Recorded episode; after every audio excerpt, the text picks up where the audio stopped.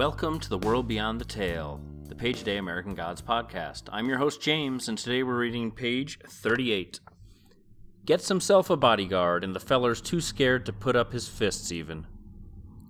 I won't fight you, agreed Shadow. Sweeney swayed and sweated. He fiddled with the peak of his baseball cap. Then he pulled one of his coins out of the air and placed it on the table. Real gold, if you were wondering, said Sweeney. Win or lose, and you'll lose. It's yours if you fight me. A big fellow like you? Who'd have thought you'd be a fucking coward? He already said he won't fight you, said Wednesday. Go away, Mad Sweeney. Take your beer and leave us in peace. Sweeney took a step closer to Wednesday. Call me a freeloader, will you, you doomed old creature? You cold blooded, heartless old tree hanger? His face was turning a deep, angry red. Wednesday put out his hands, palms up, pacific. Foolishness, Sweeney. Watch where you put your words. Sweeney glared at him. Then he said with the gravity of the very drunk, You've hired a coward. What would he do if I hurt you, do you think? Wednesday turned to Shadow. I've had enough of this, he said. Deal with it. Shadow got to his feet and looked up into Mad Sweeney's face. How tall was the man, he wondered. You're bothering us, he said. You're drunk. I think you ought to leave now. A slow smile spread over Sweeney's face. There now, he said, like a little yapping dog, it's finally ready to fight. Hey, everybody, he called to the room. There's going to be a lesson learned. Watch this. He swung a huge fist at Shadow's face. Shadow jerked back.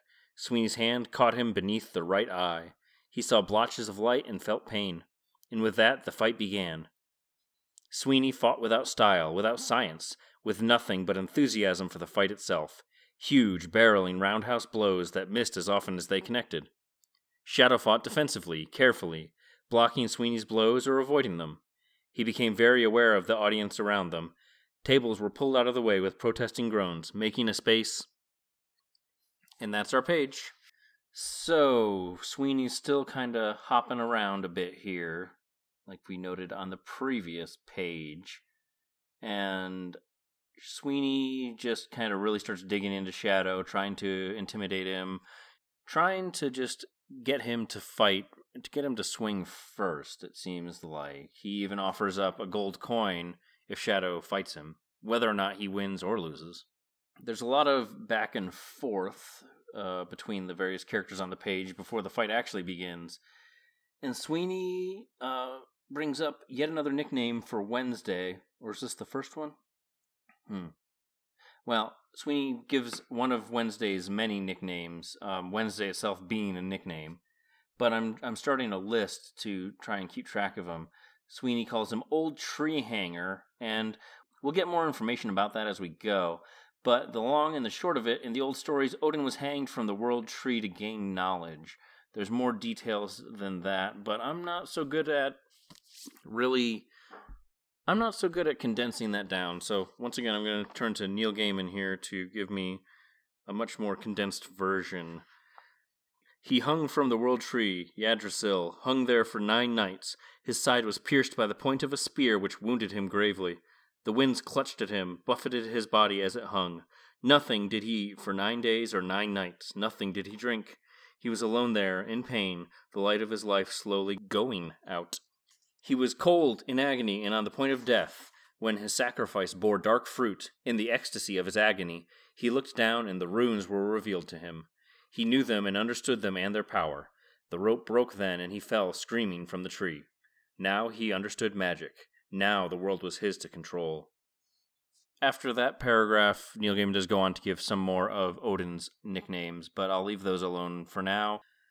Looking at it, it looks like we'll get most of those as we continue, so we'll just leave it for the moment. Just remember, he's got many names, and it ties into a lot of the themes that we get of of naming being important, but also there's there's that kind of sub theme of characters who are using names that are not their own. Wednesday's true name is Odin, and you could probably argue even beyond that, but he uses the name Wednesday in his business dealings and with Shadow Shadow himself, it's unclear whether or not Shadow's his actual name.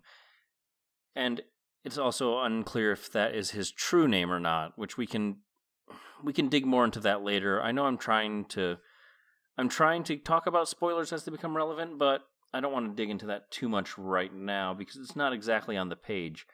Shadow will be using an, an alias pretty soon, and there's a wonderful story behind the alias that I only just learned six to eight months ago, and so I'm really excited to share that. Oh, and I also think that it's interesting that Wednesday doesn't take any umbrage at nicknames when they come up. Shadow called him a liar. Sweeney called him a hustler, and then again here he calls him old tree hanger. None of these names are anything that he feels ashamed about, or he doesn't seem to.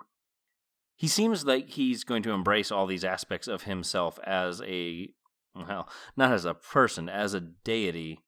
There's also that interesting moment where Shadow has to look up to find Sweeney's eyes right before the fight begins, and I think that's just wonderful too.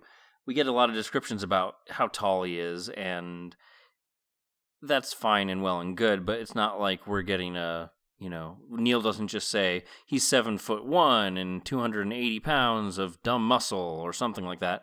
He has the characters react in a way and has Shadow react in a way that really shows how big he is because Shadow, if you recall, is pretty sizable himself and looked don't fuck with me enough at the beginning of the book. So if Shadow thinks someone's big, that is a big person.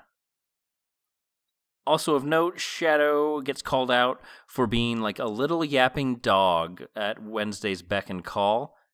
And that's a really interesting connection to Laura's nickname for Shadow, which is Puppy. And it's not. Hmm. Do I do it now? What the hell? Fuck it. So puppy is not a grown dog. It's not it's not like if, if you think of man's best friend, you don't always think of a puppy. You don't think of a puppy as an equal to a person or equal to the master. I know that we're, you know, when we talk about man's best friend, we talk about the dog listening to his master, but there's certainly a lot more equity there than there would be when you're training a puppy it's a whole different ball game and and Sweeney at least doesn't call him a puppy. I think that would be a little too on the nose for Neil, but I think he's definitely drawing a connection between Shadow's Shadow being eager to please in this situation as he was in his relationship with Laura.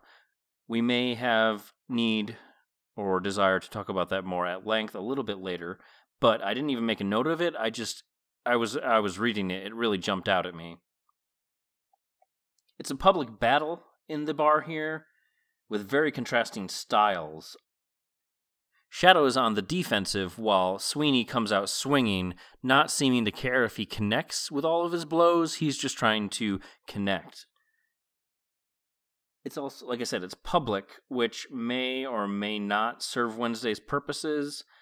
Wednesday's purposes are always sort of well, for lack of a better word, they're pretty shadowy, and it's hard to tell what is by design and what isn't. Generally, I'd assume that everything that happens to Shadow in this book is by design until we get closer to the end, but I don't know that that's completely true.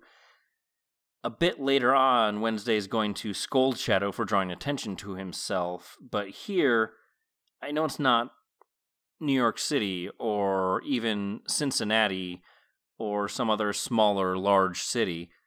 But having a fight between a giant man and another giant man, that would make it to the news, and then that would make it to media, who we get to meet relatively soon. It just seems like Wednesday's not so interested in being quiet at this point, though in the near future he will be. That's it for the day, though. I don't have any other notes, and nothing else really jumped out at me on the page. But if there's something I missed, you can get in touch at theworldbeyondthetale at gmail.com. You can also find the podcast on, on Twitter at WorldBeyondPod. Thank you to Julian Granganach for his version of St. James Infirmary Blues that we use as our theme song. And thank you for listening. I'll be back tomorrow for another page. And remember, only the gods are real.